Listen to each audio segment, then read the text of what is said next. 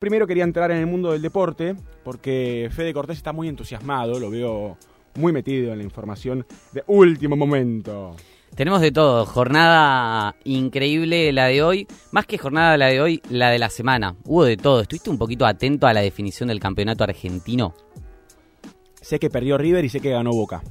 Bien, de Racing Sé que juega. De Tigre. Racing juega contra Boca, ¿puede ser? Exactamente. Fue una semana increíble porque se jugaron los cuartos de final de la Copa de la Liga Profesional. El torneo argentino que arrancó medio con poco interés por todos lados, pero cuando llega a esta instancia es como una locura, donde se arman lindos partidos, los equipos se fueron armando mejor, hay mejor juego y hay muchas ganas de, eh, partidos de eliminación directa, que son estas instancias que si se empata se llega a penales, que fue por ahora pasó solo con un partido y que, se vuelve muy atractivo. En la semana, como te decía, fue primero Racing que jugó con Aldo Civi, que le ganó 5 a 0, realmente eh, con mucha autoridad, eh, lo pasó por arriba al tiburón de, Martín Palermo. En el mismo día jugó Boca de local contra Defensa y Justicia. También eh, volvió a jugar bien Boca, que hace rato no jugaba bien, tuvo un gran funcionamiento, no dejó que, Defensa haga lo que suele hacer, no, no estuvo muy, muy en cancha ni en juego. De Boca lo que escuché, no estoy en tema para nada, pero es eh, una especie de escándalo que se armó con uno de los jugadores. Sí, a, eso iba, porque Boca re bien en, el juego, 2-0 le ganó a defensa, mañana va a jugar la semifinal con Racing a partir de las 5 de la tarde en el estadio de Lanús, punto aparte para la, estupidez de que Racing Boca jueguen en cancha de Lanús, con 15.000 entradas por cada lado, y otro partido que, tiene eh, menor cantidad de hinchas por sus clubes, se juega en la cancha de Huracán, que es Tigre, con Argentinos Juniors, y se juega el domingo encima. Pero bueno, todo cuestión de, también darle descanso a Boca y Racing que tienen eh, Copa Sudamericana y Copa Libertadores en la semana, por eso se juega el sábado y demás. Pero bueno, eh, hay que ver si juega Villa. Ese es el gran problema en Boca hoy en día porque se conoció hoy una nueva denuncia hacia el jugador colombiano, luego de la denuncia que ya tenía esta acusación judicial por violencia de género que había recibido en la pandemia en el 2020 de parte de su expareja Daniela Cortés, ese caso que todavía está pendiente todavía la audiencia oral, mientras el jugador sigue jugando, es titular, cada vez le está yendo mejor, pero ahora recibió otra denuncia de parte de otra mujer, que es la que supuestamente es su pareja o estaba siendo su pareja, que lo acusa de abuso sexual y tentativa de homicidio lisa y llanamente, así, eh, de una. Esta persona que realizó la, acusación estaría manteniendo esta relación sentimental con, con Villa desde hace dos años y detalló que el hecho ocurrió el 26 de junio del año pasado en una casa que está ubicada en el barrio privado de la localidad de Ceiza. Y no es una denuncia así muy eh, por arriba, sino que ya está, eh, está hecha, está radicada, hay abogados de por medio, hay una descripción de los hechos, la, según lo que pude leer más o menos del relato, eh, que tuvieron acceso a los medios es que ella dice que él volvió alcoholizado después de un asado. En realidad que había un asado en su casa con algunos jugadores de Boca, que él estaba un tanto alcoholizado, que después él se mete en la habitación, que la termina agarrando, que termina forcejeando, que ella en un momento hasta dice que pensó que eh, podía llegar a morir. Todo esto en la declaración que dio el abogado sobre el tema en los medios de comunicación y también de lo que se tuvo acceso de la declaración de esta mujer. Así que habrá que ver si puede o no. Si en realidad poder va a poder, imagino. Hay que ver si Boca va a dejar que juegue. Yo creería que sí, con toda la situación que, que estuvo viviendo a lo largo de toda su carrera eh, Villa. Claro, no es el primer escándalo que... No es el primer escándalo. En su momento sí, eh, en su momento no, no lo dejaron jugar, medio que lo frizaron, pero también tenía que ver con el bajo rendimiento, con la, la intención de Boca ya de desprenderse del jugador. Bueno, lo frizaron, él quería irse, terminó quedándose, ahora volvió a levantar el nivel y otra denuncia para el jugador de Boca. Entonces ya se le suma dos, como les dije, la de su anterior pareja todavía está en instancia pendiente de audiencia oral y ahora tiene esta situación. Eso por el lado judicial, que fue realmente la noticia del día porque eh, hasta ahora se estaba hablando solo del juego, de que Boca había remontado, de que era el mejor partido de batalla de, desde que está en el, en el cargo y que mañana tiene una gran semifinal contra Racing. Y después los otros cuartos, ya volviendo a, lo deportivo, eh, Estudiantes jugó con Argentinos Juniors en lo que parecía un partido que debió ganar Estudiantes básicamente por el nivel que viene demostrando a nivel futbolístico.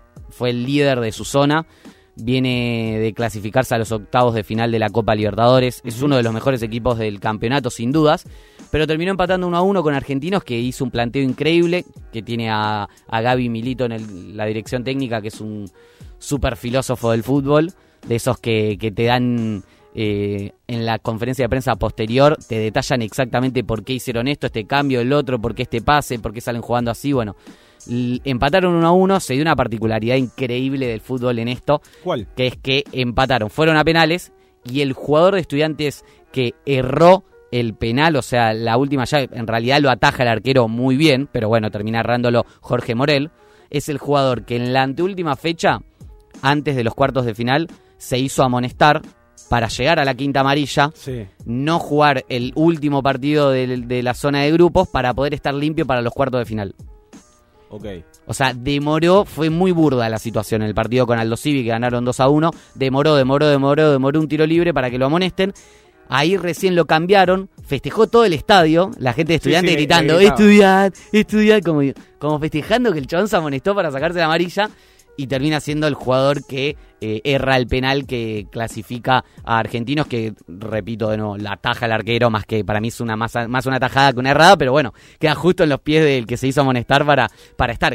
De hecho, entró en los últimos minutos para patear penal.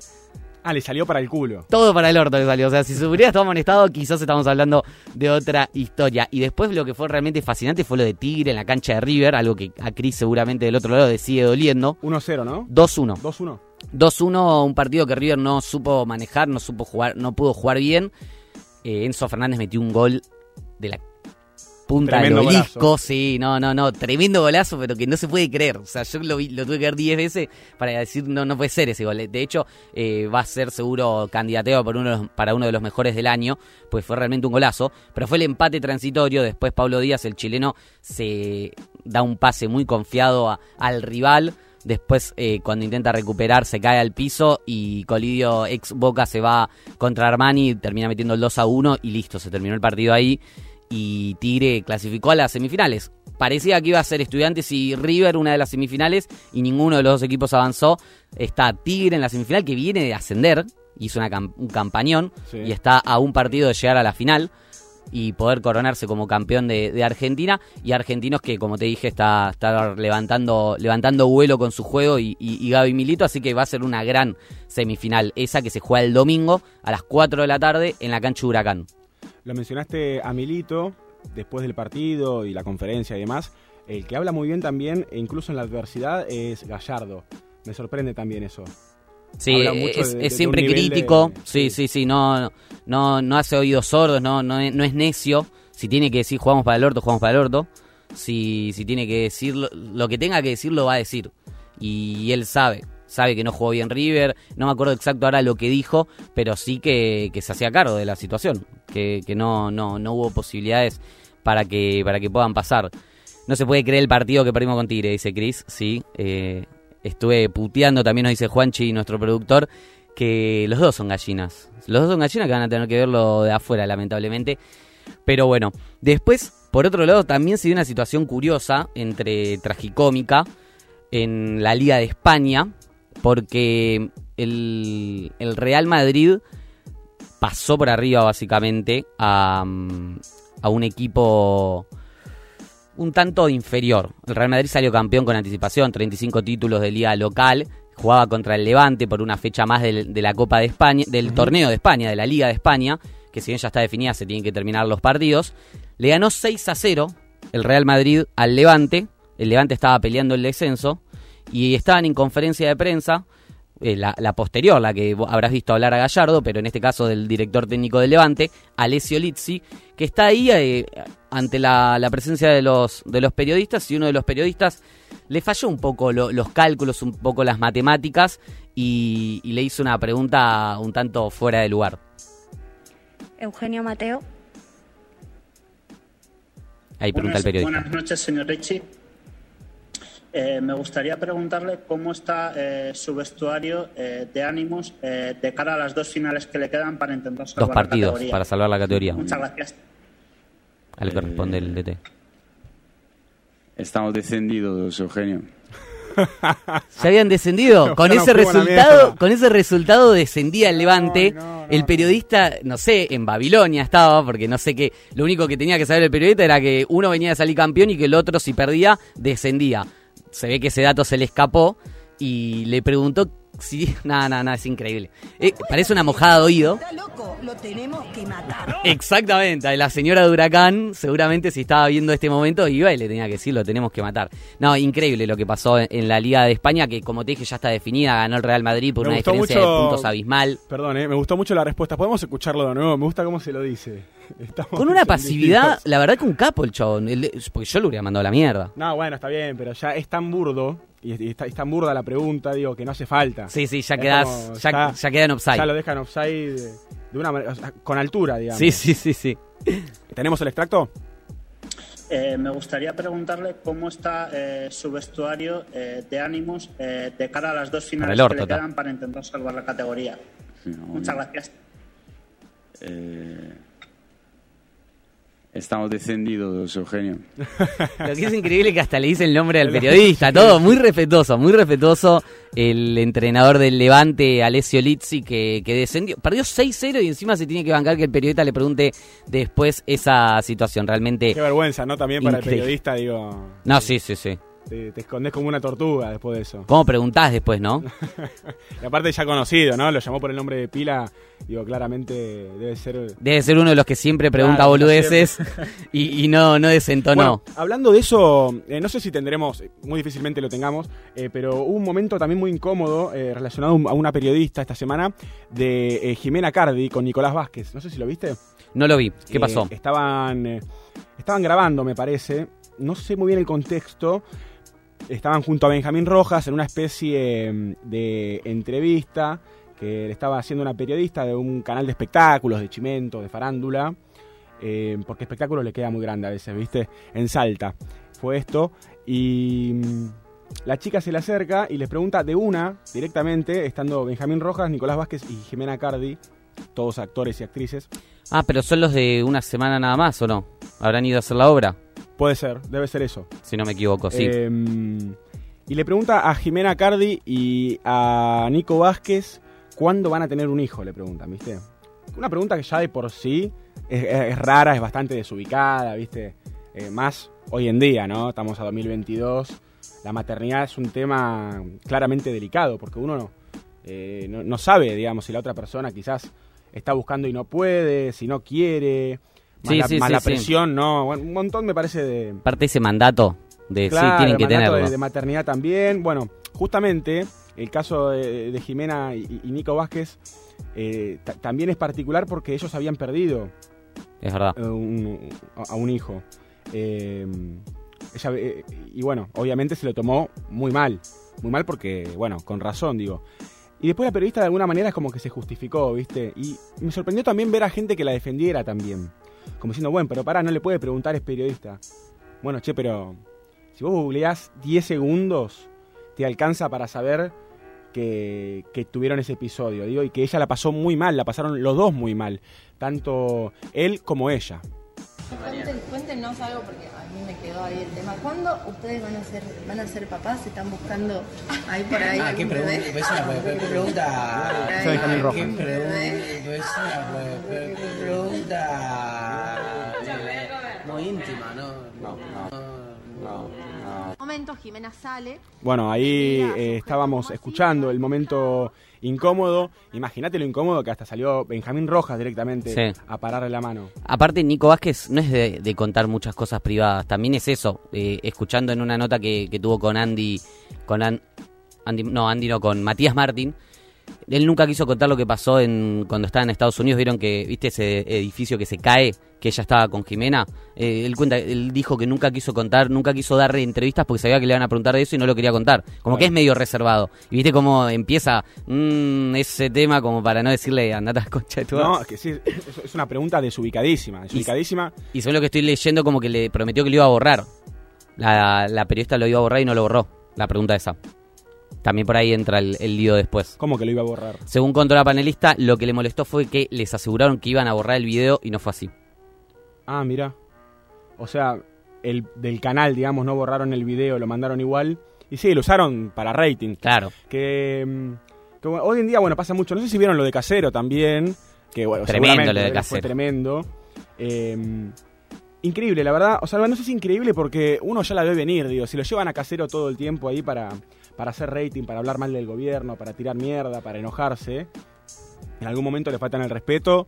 Cuando ya no empieza a opinar quizás de la manera que el periodista quiere opinar, Majul en este caso, lo recontra boludea encima, una falta de respeto enorme, la que cuando dice, eh, sí, casero, que le tira, tira una tremenda bardeada, y bueno, la explosión, ¿no? La violencia de casero.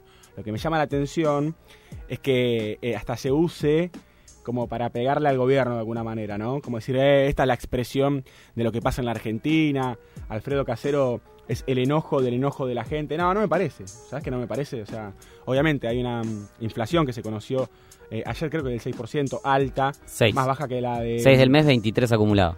Más baja que la del mes anterior, digo, eh, eh, hay mucha pobreza también, es un, hay, hay momentos de, de malestar, pero digo, no, yo no, yo no veo a la gente así, recontra, recontra enojada. Me, me parece que es un caso particular y un caso de extrema violencia y en televisión. Donde muchas veces en los canales más escuchados, como el programa de Canosa, por ejemplo, No, no, no. ya no importa nada No, si, no, no. si- si las cosas son, son fake o no, ¿viste? Una locura. Lo que pasó hace poco con Canosa es realmente espectacular y divertido también. Sí, sí, sin duda. Este, a pesar de que estamos hablando del mal ejercicio periodístico. si de lo más divertido de la semana. Pero Luquitas Rodríguez, comediante, también conductor de Par en la Mano en Vorterix, programa eh, de radio, hizo desde su Twitter una especie de chiste con un colega y amigo de él, periodista deportivo, que es Germán Beder. Agarró una foto vieja de Germán en un aeropuerto y puso todo un texto como aquellas personas que, que se van de, de Argentina a vivir a otro lado, a probar suerte, o que se escapan, digamos, de, de la no posibilidad de progreso en, en nuestro país. Viste que muchas veces ves que ponen, bueno, me voy a Argentina, Me voy a la me voy a mierda. la mierda, este país es inviable, Sí. eh, la única salida es E6, etcétera. Bueno, hizo un posteo de ese estilo, ¿no? Sí. En forma de chiste, toda su comunidad, obviamente, Sabía. eh, sabiendo esto, ¿no? Bueno, y desde la producción de Canosa lo levantaron como si fuera real. Entonces Canosa, bueno, hizo como una especie casi de de editorial. editorial. Sí. Que además venía acompañada de un, de un zócalo, de un graph bastante, bastante eh, horrible, que mm, era trans tornados. Sí. Una, una especie de... Bardeando a todos. De híbrido entre lo que sería trans de, de la comunidad trans, digamos, y bueno, una- una- un juego de palabras con trastornado, ¿no? Ya de por sí ofensivo Sí. recontra ofensivo contra, contra la comunidad trans, me parece, eh, y además pifiándola de, en todo sentido, ¿no? Desde la producción, que no sé si sabían o no, me parece que, supongo que no sabían, pero le mandaron eso y se hizo como una editorial, ¿no? Estos pibes que se rajan a la mierda, que se van del país y bla, bla, y bueno, y era mentira. O sea, no, no estaba pasando eso, ese pibe no se iba. Y me llama la atención. No, no, y encima era la cuenta de Luquitas con la foto de Germán. O sea, era doblemente fake. Exactamente. Y bueno, cosas que están pasando en la televisión hoy en día, eh, que uno piensa y dice, bueno, che, qué barbaridad, pero me parece que a veces no, no, no son tan sin querer. No, Eh, no. Este Tal tipo cual. De, de destilar odio en la, en la Y que genera mucha empatía igual esas cosas. Bueno, es que sí. eh, creo que, que conectar hoy en día con el enojo es algo a lo que apelan eh, muchos de los, de los conductores y conductoras de televisión y también políticos. Y de eso vamos a hablar en un ratito nada más con Ezequiel Safferstein después de esta tanda. Gente, quédense que tenemos un gran, gran programa hasta las 6 de la tarde con ustedes haciéndolo sin apuro.